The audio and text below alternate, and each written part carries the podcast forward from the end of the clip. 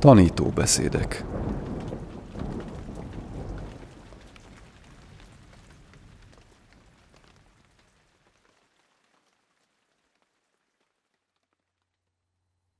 Tisztelt hallgatók! Pressing Lajos fordításában hallhatják Nyánaponika Téró úttörő munkájának, a buddhista meditáció szívének első fejezetét, amelynek címe az éberség útja. Kellemes rádióhallgatást kíván a felolvasó, Bodó Ferenc. Első rész a buddhista meditáció szíve. Első fejezet az éberség útja. Jelentőség, célok és módszerek. Segítő üzenet. Korunkban két világháború után a történelem megismételni látszik az emberiségnek adott leckéjét, mégpedig hallhatóbban, mint valaha, mert a zűrzavar és a szenvedés, ami sajnos a politikai történelemtől elválaszthatatlannak látszik, az emberiség egyre növekvő részét érinti közvetve vagy közvetlenül. Mégsem látszik, hogy a leckéből többet tanultunk volna, mint korábban. A gondolkodó elme számára az újabbkori történelem által előidézett szenvedés számtalan egyedi eseténél is szívsajdítóbb és elszomorítóbb látni az emberi viselkedésnek azt az értelmetlen és tragikus önismétlését, ami az emberiséget újra meg újra a háborúnak nevezett dühöngő őrület kirobbantására sarkalja. Ma is ugyanannak a régi, jól ismert mechanizmusnak a működését látjuk. A mohóság és a rettegés közjátékát. A hatalom iránti vágyat, az uralkodni vágyást csak a félelem tartja alig-alig féken, a félelem az ember saját, rendkívüli erejűvé fejlődött pusztító eszközeitől. A félelem azonban nem a legmegbízhatóbb fék az emberi indulatokon, ráadásul maga is tovább mérgezi a légkört, egy állandó akadályoztatottsági érzést teremtve meg, ami megint csak tovább szítja a gyűlölet lángjait. És az emberek még ma is csak betegségük tüneteivel küszködnek, miközben vakok annak okaira, amelyek nem mások, mint a minden rossz, a buddha által kimutatott három erős gyökere. A mohóság, a gyűlölet és a hamis tudat. E beteg és szellemileg teljesen leépült világunkba azonban eljutott egy örök bölcsességet és csalhatatlan útmutatást hordozó ősi tanítás, a buddha damma, vagyis a megvilágosodott tana, magával hozva gyógyító erejű üzenetét. Felteszi számunkra komoly és részvételi, mégsem tolakodó halk kérdését. Vajon ez a kor, a világ népei, készeke megragadni a segítő kart, amelyet a magasztos nyújt a szenvedő emberiség felé időfeletti tanításán keresztül? Vagy pedig megint megvárja a világ, amíg sikerül felidéznie egy újabb és minden korábbinál kegyetlenebb megpróbáltatást, ami könnyen az emberiség végső anyagi és szellemi pusztulásában végződhet. A világ népei gondolkodás nélkül előfeltételezik, hogy erőforrásai kimeríthetetlenek. E minden alapot nélkülöző hiedelem azonban ellentétben áll a mulandóság törvényével, a szüntelen változás tényével, amit a buddha oly erősen hangsúlyozott. A mulandóság törvénye azt a történelem és a mindennapi élet által egyaránt igazolt tényt is magában foglalja, hogy az anyagi és szellemi regenerálódás lehetővé tévő külső feltételek, valamint az ehhez szükséges belső készség és vitális erők sohasem korlátlanok, sem az egyének, sem a nemzetek számára. Hány olyan birodalomról tudunk a múltban, amely ne omlott volna végül össze, lett légyen bár oly hatalmas, mint a maiak, s hány olyan ember volt, akinek ne kellett volna minden bűnbánat és jó szándék ellenére szembesülnie végül a megmásíthatatlan tényel, hogy túl késő. Sohasem tudhatjuk, hogy nem éppen ez a pillanat, vagy a jelenlegi helyzete az, amely utoljára nyitja meg számunkra a lehetőség kapuját. Nem tudhatjuk, hogy vajon az erő, melynek lüktetését, ha halványan is, de még ott érezzük az ereinkben, nem az utolsó-e, ami még képes volna bennünket kimozdítani siralmas helyzetünkből. Ezért van, hogy ez a jelenlegi pillanat a legértékesebb. Ne hagyd, hogy elszaladjon előled. Figyelmeztet a butha. A butha üzenete hatékony segítséget kínál a világ számára a jelenkori szenvedések és problémák megoldásában, és képes az örökké ott bujkáló kor gyökeres meggyógyítására. A nyugati emberben kételj ébredhet, hogy miképpen segíthetne jelenlegi problémáin egy a távoli és idegen keletről származó tanítás. Mások pedig, akár keletiek is, azt kérdezhetnék, hogy ugyan mit is mondhatnának a 2500 évvel ezelőtt kimondott szavak modern világunk számára túl az esetleges általánosságokon. Akik a térbeli távolság ellenvetésével élnek, valójában fai különbséget értve ez alatt, azok tegyék fel maguknak a kérdést, hogy vajon Benares valóban idegenebb hely-e egy londoni polgár számára, mint Názáret, ahonnan az ugyanezen polgár életének és gondolkodásának fontos és megszokott részévé vált tanítás származott. Azon kívül azt is el kell ismerniük, hogy a régmúltban a távoli Görögországban felfedezett matematikai törvények nem kevésbé érvényesek ma is, akár Nagy-Britanniában, akár másút nézzük. E kételkedőknek azonban különösen az élet számos olyan alapvető tényén érdemes elgondolkodniuk, amelyek az egész emberiség számára közösek. A buddha ugyanis elsősorban éppen ezekről a tényekről beszél.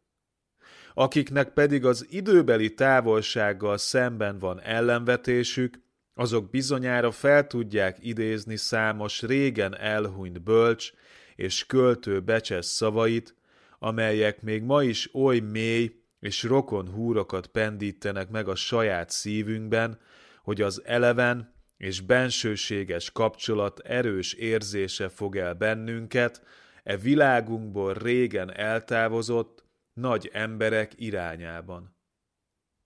Az ilyen élmények éles ellentétet képeznek a társadalom nagyon is jelenlévő ostoba fecsegésével, a rádióval és a sajtóval, amelyeket ha összehasonlítunk a szépség és bölcsesség ősi hangjaival, akkor legfeljebb csak egy modern, kellékekbe öltöztetett kőkorszaki ember szellemi színvonalát sugározzák magukból. Az igazi bölcsesség mindig fiatal, s mindig közel áll a nyitott szellemhez, amely felküzdötte magát annak csúcsaira, és kiérdemelte a lehetőséget, hogy meghallja azt. A tudatról szóló tanítás a buddha üzenetének szíve. A buddhának az emberi bölcsesség tetőpontját jelentő tanítása végül is nem valami tőlünk távoleső, idegen vagy elavult dologgal foglalkozik, hanem olyas valamivel, ami közös az egész emberiség számára, ami örökké fiatal, s ami közelebb van hozzánk, mint akár a saját kezünk és lábunk, nevezetesen az emberi tudattal. A buddhista tanításban a tudat jelenti a kiinduló pontot, a gyújtópontot, s mint a szent felszabadult és megtisztult tudata, a tetőpontot is. Nagy jelentőséggel bíró tény, amelyen érdemes elgondolkodni, hogy míg a Biblia azon szavakkal veszi kezdetét, hogy kezdetben teremté Isten az eget és a földet, addig a Dammapada, a buddhista szentírás egyik legszebb és legnépszerűbb könyve a következő szavakkal indít. A tudat előzi meg a jelenségeket, a tudat határozza meg őket, a tudat teremti meg őket. E komoly szavak jelentik a buddha csendes és nem vitatkozó, mégis megingathatatlan válaszát a bibliai hiedelemre. Ez az a pont, ahol a két vallás útjai szétválnak. Az egyik a távolba visz, egy képzeletbeli túlvilág irányába, a másik hazavezet bennünket egyenesen a saját szívünkbe. A tudat az, ami a legközelebb áll hozzánk, hiszen kizárólag a tudaton keresztül vagyunk tudatában az úgynevezett külső világnak, beleértve a saját testünket is. Ha valaki megérti a tudatot, akkor mindent megértett, szól egy maháján a buddhista szöveg. Azaz a Ratnamekha szútra. A tudat a forrása minden jónak és rossznak, ami felmerül bennünk, vagy ami kívülről ér bennünket. Pontosan ez a felismerés fogalmazódik meg a Dammapada első két verszakában, vagy sok más példa közül a buthának az alábbi szavaiban is. Bármely rossz, rosszal kapcsolatos, vagy rosszhoz tartozó dologról legyen is szó, Mindez a tudatból fakad. Bármely jó, jóval kapcsolatos, vagy jóhoz tartozó dologról legyen is szó, mindez a tudatból fakad. Így tehát ahhoz, hogy le tudjunk térni a vészterhes útról, s képesek legyünk a világot jelenlegi válságában megmenteni, Szükségképpen befelé kell fordulnunk a saját tudatunk titkos kamráiba. Csak a belső változáson keresztül következhet be kívül is valamilyen átalakulás. Még ha e külső változás csak lassan követi is a belsőt, sohasem fordul elő, hogy elmaradna. Ha sikerül a saját tudatunkban egy erős és jól összerendezett belső központot létrehoznunk, akkor fokozatosan szét fog oszlani a peremvidéken észlelt zűrzavar, és a perifériás erők maguktól elrendeződnek egy gyújtópont körül, átvéve annak tisztaságát és erejét. A társadalom rendezettsége, vagy zavara az egyéni tudatok rendezettségét, vagy zavartságát tükrözi, s annak a következménye. Ez nem azt jelenti, hogy a szenvedő emberiségnek meg kellene várnia egy új aranykor hajnalát, amikor minden ember jó. A tapasztalat és a történelem azt mutatja, hogy gyakran az eltökélt és belátással bíró, valóban nemes emberek egy kis csoportja is elegendő olyan jó csomópontok kialakításához, amelyek köré aztán odagyűlhetnek mindazok, akikben nincs meg a bátorság vezetni, de hajlandóak a követésre. Az újabb köri történelem persze megmutatta, hogy a rossz erői is ugyanilyen, vagy talán még nagyobb vonzerőt képesek kifejteni. Mégis egyike a kevés vigasznak-e nem teljesen vigasztalan világban, hogy nem csak a rossz, hanem a jó is jelentős fertőző erővel rendelkezik, ami annál inkább megmutatkozik, minél inkább vesszük magunknak a bátorságot, hogy kipróbáljuk ezt. Így hát a saját tudatunkban kell megszilárdítani a jó összes gyökerét, a saját tudatunkat kell áttitatni az igazság esőjével, a saját tudatunkat kell megtisztítani minden gátló tényezőtől, a saját tudatunkat kell erőtől sugárzóvá alakítani. Részlet a Gandavyuha szútrából. A buddha üzenete tehát éppen abban a segítségben áll, amit a tudat számára képes nyújtani. A magasztost kivéve senki sem adott ilyen tökéletes, alapos és hatékony segítséget. Ezt még akkor is fent kell tartanunk, ha kellőképpen méltányoljuk a modern analitikus lélektan jelentős elméleti és gyógyászati eredményeit. Az utóbbi számos képviselője, élükön Carl Gustav Junggal, a nagy egyéniséggel, határozott fordulatot tett a vallási aspektus fontosságának a felismerése és a keleti bölcsesség megbecsülése irányába. A tudattal foglalkozó modern tudomány sok elméleti és gyakorlati részlettel egészítheti ki a buddha tudattanát. Segíthet lefordítani azt a modern kor fogalmainak nyelvére, elősegítheti annak elméleti és gyógyító alkalmazását korunk sajátos, egyéni és társadalmi problémáira. A buddhista tudattan meghatározó alapelvei azonban ma is őrzik teljes körű érvényességüket és potenciáljukat. Lényegüket nem érinti a kor és az uralkodó tudományos elképzelések semmilyen változása. Ez azért van így, mert az emberi létezés alaphelyzetei maguk is vég nélkül ismétlődnek, és az ember testi és szellemi felépítettségének fő tényei a lényegüket illetően még ezután is nagyon hosszú ideig változatlanok maradnak.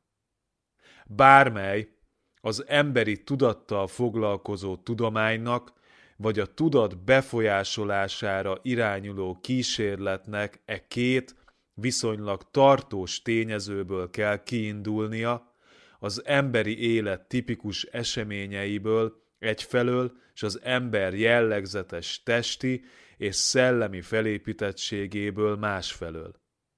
A buddha tudatról szóló tanítása páratlan világossággal ragadja meg e két tényező mindegyikét, és ez ruházza fel e tant annak időtlen jellegével, ennek köszönheti nem csökkenő modernségét és érvényét.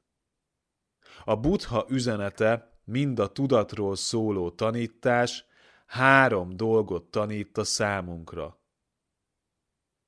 A tudat megismerését, a megismerését annak, ami oly közel van hozzánk, és mégis oly ismeretlen. A tudat alakítását, az alakítását annak, ami oly makacs és engedetlen, s mégis teljesen hajlékonyá tehető. A tudat felszabadítását, a felszabadítását annak, ami mindenütt békjóktól szenved, s mégis elérheti a szabadságot itt és most. A három felsorolt arculat közül az elsőbe csoportosíthatjuk mindazt, amit a buddha tudatról szóló tanításának elméleti aspektusaként lehetne meghatározni. Ezzel itt csak annyiban foglalkozunk, amennyiben ez kötetünk elsősorban gyakorlati céljai szempontjából elengedhetetlen.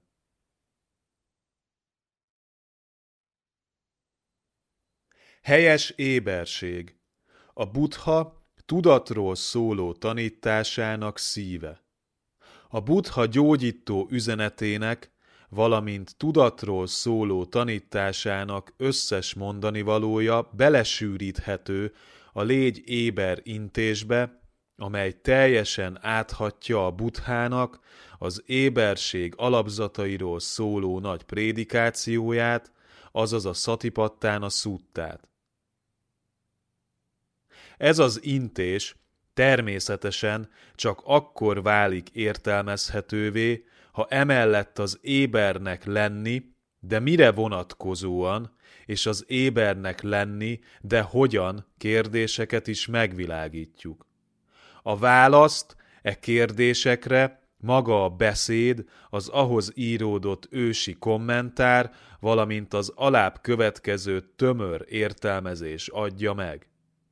Ha a korábbiakban azt mondottuk, hogy a tudatról szóló tanítás képezi a buddha üzenetének kiinduló, gyújtó és tetőpontját, akkor ehhez most hozzá kell tennünk, hogy a helyes éberség ugyanezt a helyet foglalja el magán a tudatról szóló buddhista tanításon belül.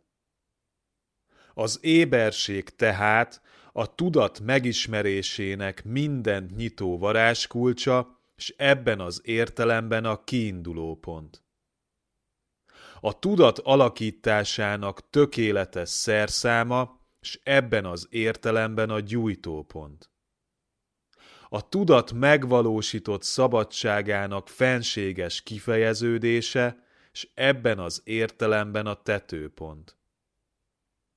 Joggal nyilvánította ezért a buddha az éberség alapzatait az egyetlen útnak.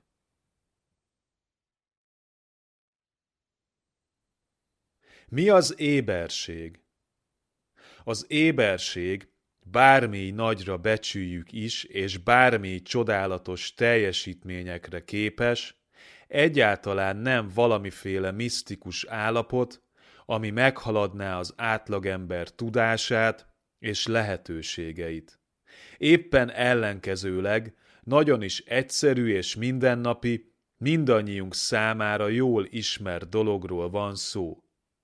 Elemi megnyilvánulási formájában, amit a figyelem címszó alatt ismerünk, egyike a legfontosabb tudatműködéseknek, ami nélkül egyáltalán nem is volnánk képesek érzékelni semmilyen tárgyat. Ha egy érzékszervi tárgy megfelelően erős ingert fejt ki, akkor ez a figyelem alapformáját váltja ki, ami a tárgy kezdeti észrevevésében, a tárgy felé történő első odafordulásban nyilvánul meg. Ennek köszönhető, hogy az öntudatlanság sötét áramán keresztül tör a tudatosság, amely művelet az abidamma, azaz a buddhista pszichológia tanítása szerint ébrenlétünk minden másodpercében számtalan alkalommal megtörténik. A tudatosság csírájának vagy kezdeti figyelemnek ez a működése még meglehetősen primitív művelet, mégis döntő jelentőséggel bír, mert ez jelenti a tudat első kiemelkedését az öntudatlanság altalajából. Az észlelési folyamat eme első szakasza természetesen a tárgynak még csupán nagyon általános, elnagyolt képét eredményezi. Ha a tárgy iránt további érdeklődés mutatkozik, vagy elég erős annak az érzékekre gyakorolt hatása, akkor a következő lépésben szorosabb figyelem irányul a részletekre is. A figyelem ekkor már nem csupán a tárgy különféle jellegzetességeit veszi szemügyre, hanem annak a megfigyelőhöz való viszonyát is. Ez teszi lehetővé a tudat számára, hogy a jelenlegi észlelését összehasonlítsa a múltból felidézett hasonló észlelésekkel, s ilyen módon válik lehetségessé a tapasztalatok összehangolása. Ez a szint, amelyet a lélektanban asszociatív gondolkodásnak neveznek, nagyon fontos lépést jelent a szellemi fejlődésben. Mindez az emlékezés és a figyelem vagy éberség közötti szoros és állandó kapcsolatra is felhívja a figyelmet, s részben ezzel magyarázható, hogy miért fejezi ki a buddhista szent iratok nyelve, a páli, mindkét műveletet ugyanazzal a szati szóval. Emlékezés hiányában a valamely tájra irányuló figyelem csupán elszigetelt tényeket szolgáltatna, mint ahogyan az állatok esetében a legtöbb észlelés ilyen is. Az asszociatív gondolkodásból bontakozhat ki az evolúciós fejlődés következő fontos lépcsőfoka. A tapasztalatok általánosítása, vagyis az elvont gondolkodás képessége. Az itteni kifejtés szempontjából ezt is a megismerés második szintjéhez sorolhatjuk, amit a figyelem kibontakozása tesz lehetővé. E második szintnek eddig négy jellegzetességét ismerhettük föl. A nagyobb részletgazdagságot, a megfigyelőre történő vonatkoztatást, azaz szubjektivitást, valamint az asszociatív, illetve az elvont gondolkodást. Az emberiség szellemi életének túlnyomó része manapság a második szint síkján zajlik. Ez nagyon tág tartományt foglal magába. A hétköznapi tények figyelmes észlelésétől és mindennapi munkánk figyelmes végzésétől kezdve egészen a tudós kutatómunkájáig, vagy a filozófus kifinomult gondolatáig. Ezen a szinten az észlelés bizonyosan részletesebb és átfogóbb, nem biztos azonban, hogy egyszer mind megbízhatóbb is. Hiszen hibás társítások és egyéb adalékok, érzelmi és intellektuális előítéletek, vágyteljesítő gondolkodás és hasonlók torzíthatják azt el, nem is beszélve minden hamis tudat első és legfőbb okáról, arról a tudatos vagy öntudatlan előfeltevésről, amely a dolgoknak maradandó szubstanciát, az élőlényeknek pedig valamiféle ént vagy lelket tulajdonít. Ezek a tényezők együttesen még a legközönségesebb észlelések és ítéletek megbízhatóságát is komolyan leronthatják. Azok túlnyomó része, akikhez nem jutott el a Buddha Dhamma útmutatása, egész életükben megmaradnak ezen a második szinten, csak úgy, mint azok, akik nem alkalmazzák ezt az útmutatást a saját tudatuk módszeres fejlesztésére. A figyelem fokozatos fejlődésének következő lépcsőfoka már magának a tökéletes éberségnek, vagy tökéletes figyelemnek, azaz szatinak a szintjére emel bennünket. Azért nevezzük ezt tökéletesnek, mert tisztán tartja a tudatot minden, a megismerést meghamisító befolyástól. Mert a tökéletes megértés alapja egyszer mind része és összetevője. Mert megtanít bennünket arra, hogy tökéletes módon a helyes dolgot cselekedjük, s végül mert a Buddha által kijelölt, végső, tökéletes célt szolgálja, a szenvedés kioltását. Az észlelés és a gondolkodás tárgyai a tökéletes éberség fényében úgy jelennek meg, hogy már keresztül mentek az éles, megvesztegethetetlen elemzés tisztító folyamatán, és ezért immár megbízható nyersanyagot jelentenek az összes többi szellemi művelet, az elméletalkotás, a gyakorlati és erkölcsi döntések számára, és amit külön is meg kell említeni, a valóságe torzítatlan leképezése szolgálhat szilárd alapként a fő buddhista meditációs gyakorlathoz, melyben a meditáló minden jelenséget mulandóként, szenvedésnek alávetetként, és szubstancia, lélek és én nélküliként képes szemlélni. Félreértés ne essék. A szellemi tisztaságnak az a magas szintje, amit a tökéletes éberség képvisel, a képzetlen tudat számára minden, csak nem közeli és megszokott. A gyakorlatlan tudat még a legjobb esetben is legfeljebb csak ennek a határát érintheti meg olykor-olykor. Ha azonban követjük a szatipattán a módszer által kijelölt utat, akkor a tökéletes éberség ilyen közeli és megszokott állapottá fog fejlődni, mivel a gyökerei, amint azt korábban kimutattuk, a tudat teljesen hétköznapi és elemi működés formáira nyúlnak vissza. A tökéletes éberség ugyanazokat a funkciókat látja el, mint a két alacsonyabb fejlődési fok, csupán egy magasabb szinten.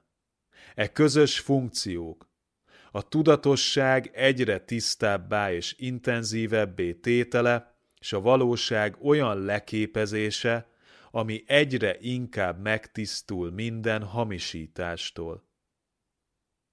A fentiekben röviden vázoltuk a szellemi működések fejlődését, ahogyan az az észlelés egyes szintjeiben és az ezeknek megfelelő minőségi különbségeiben visszatükröződik, az öntudatlanságtól a tudatossá válásig, a tárgy első halvány tudatosodásától annak tagoltabb észleléséig és részletes megismeréséig. Az elszigetelt tények észlelésétől azok oksági és egyéb összefüggéseinek felismeréséig, a még pontatlan, fogyatékos vagy előítéletektől eltorzított megismeréstől a tökéletes éberség által biztosított tiszta és torzítatlan leképezésig. Láttuk, hogy valamennyi szinten az éberség vagy figyelem minőségi és intenzitásbeli növekedése az, ami kulcszerepet játszik a következő, magasabb szintre történő átlépésben. Ha az emberi tudat ki akarja kúrálni magát jelenlegi beteg állapotából, s szilárd eltökéltséggel a további fejlődés útjára kíván lépni, akkor ismét csak az éberség királyi útján keresztül teheti ezt. Út a tudat fejlődéséhez.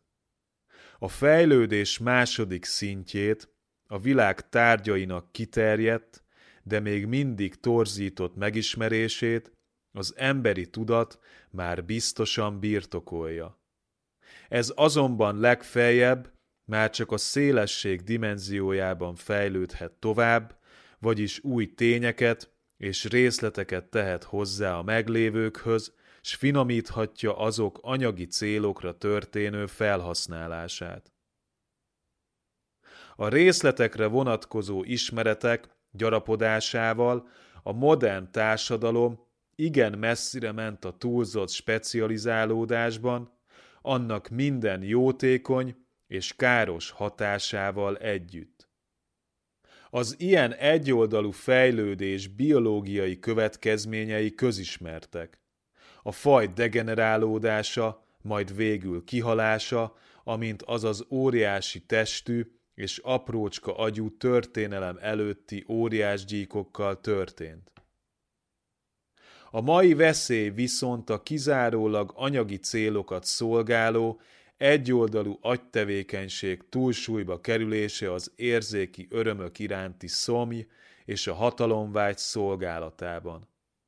Az ezzel járó veszély, hogy az emberiséget egy nap könnyen legázolhatják saját túlfejlett agyának szüleményei, testet találmányai és szellemgyilkos szórakozásai. A modern civilizáció sorsában könnyen megismétlődhet az ókor technikai csodájának, a babiloni toronynak az összeomlása, melynek építői ugyancsak nem értették meg egymást, hanem csak harcoltak egymással. A buddha középútja az az orvosság, amely egyedül megakadályozhatja-e katasztrófába torkolló fejleményeket. Ez az örök védangyal, amely, ha hallgatunk rá, megóvhatja az emberiséget attól, hogy hajótörés szenvedjen a szellemi, lelki és társadalmi szélsőségek szikláin. Nem lehet elégszer ismételni. Ha az emberiség továbbra is kizárólag a második fejlődési szinten marad meg, akkor stagnálás, ha nem katasztrófa vár rá. Csak a szellemi tisztaság, vagyis a figyelem és az éberség minősége terén tett új előrelépés hozhat friss mozgást és újabb haladást a modern tudat struktúrájában. Ezt az előrelépést az itt ismertetésre kerülő éberség útja segítségével valósíthatjuk meg. Az utat azonban az emberség biztos alapjára kell építenünk, vagyis egy olyan erkölcsiségre, amely épp oly magasztos, mint amennyire realista. És ezt az erkölcsiséget ugyancsak megtalálhatjuk a Buddha Dammában. A tökéletes éberséget, illetve a szatipattánát a Buddha kifejezetten a tudat felszabadulásához, és ezáltal a valódi emberi nagysághoz vezető útnak nyilvánította. Ebből tud kibontakozni az új ember, az igazi, felsőbbrendű lény, akiről oly sok nemes szellem mellett oly sok félrevezetett ember is álmodott, s mely eszményt, oly sok hibás irányú erőfeszítést törekedett megvalósítani. Ennek az állításnak az igazolására hadd álljon itt az alábbi emlékezetes beszélgetés, amely a buddhista szent iratokban maradt ránk. Száriputta, a mester legkiválóbb tanítványa, így szólította meg a buddhát. Szokás, uram, nagy emberekről beszélni. Mennyiben nagy, uram, egy ember? A buddha így válaszolt. Aki felszabadult tudattal rendelkezik, Száriputta, az a nagy ember. Felszabadult tudat hiányában senki sem nagy ember. S hogy hogyan válhat a tudat, Száriputta, felszabadultá?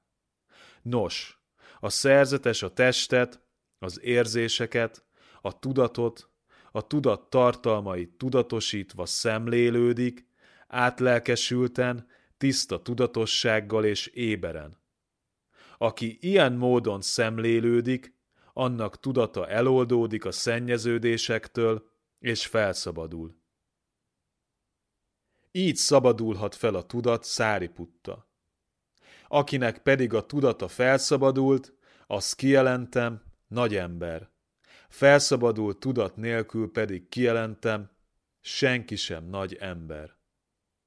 Részlet a Szamjutta Nikájából.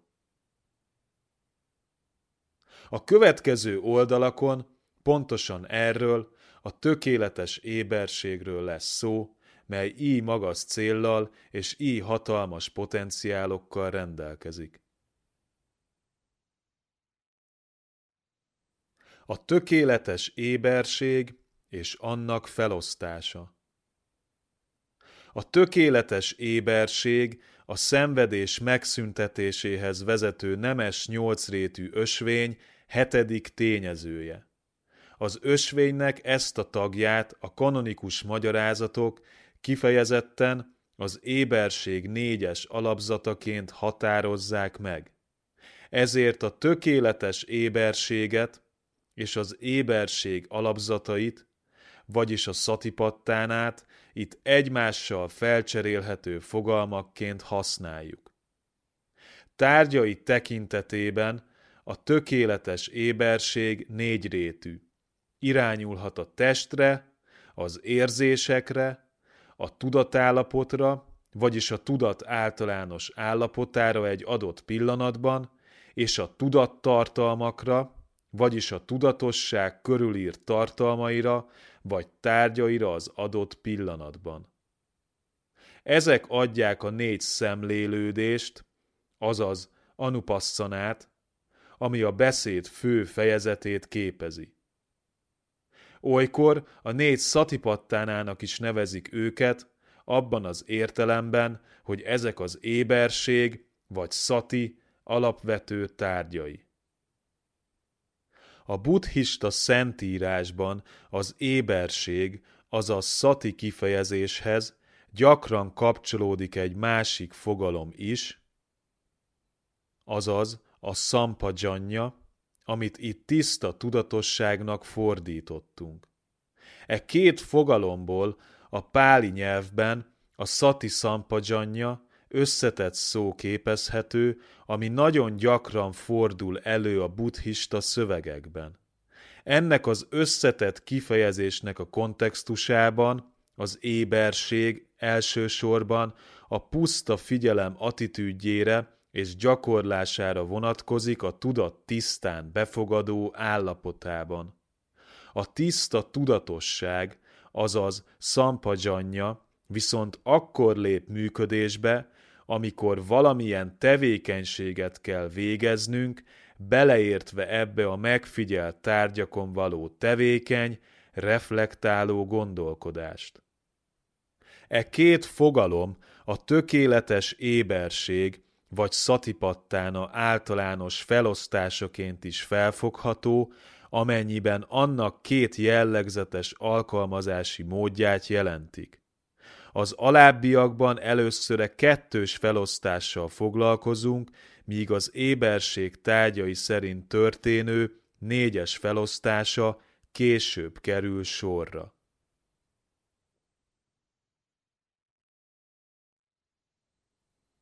Az éberség helye a buddhista tan keretében. Az éberség kifejezés sokféle összefüggésben fordul elő a buddhista szentírásban, és a tan kulcs fogalmainak többféle csoportosításában is szerepel. Ezek közül itt most csak a legfontosabbakat említjük meg. Mint tökéletes éberség, azaz szammá szati, a szenvedés kioltásához vezető nemes nyolcrétű ösvény hetedik tényezője. Ez a nyolcrétű ösvény alkotja a négy nemes igazság negyedik tagját. A nyolcrétű ösvény hármas, erényre, koncentrációra és bölcsességre történő felosztásában a tökéletes éberség a második csoportba, a koncentráció, azaz a szamádi csoportjába tartozik, a tökéletes erőfeszítés és a tökéletes összpontosítás társaságában. Az éberség ezen kívül az első a hét megvilágosodási tényező, azaz bodzsanga között. Mégpedig nem csak a felsorolás sorrendjében az első, hanem azért is, mert ez képezi a további hat tényező teljes kifejlesztésének az alapját, közülük is elsősorban a másodikhoz, az anyagi és szellemi jelenségek vizsgálatához nélkülözhetetlen. A valóság közvetlen tapasztalati felismerése csak az éberség megvilágosodási tényezőjének a segítségével, azaz a Sati Szambódzsangával valósítható meg. Az éberség egyike az öt képességnek, azaz Indriának is, melyek közül a további négy, a bizalom, az erő, az összpontosítás és a bölcsesség. Az éberség túl azon, hogy önmagában véve is alapvető képesség, a másik négyhez való viszonylatában is fontos szerepet játszik, amennyiben őrködik azok egyenletes és kiegyensúlyozott fejlődésén, különösen a bizalom, azaz hit és a bölcsesség, avagy értelem, illetve az erő vagy energia, és az összpontosítás vagy belső nyugalom helyes kiegyensúlyozásán. Kedves hallgatók! Az Éberség útja című első fejezetet hallhatták Nyánaponika Téró Szatipattána a buddhista meditáció szíve című könyvéből. Fordította Pressing Lajos, felolvasta Bodó Ferenc.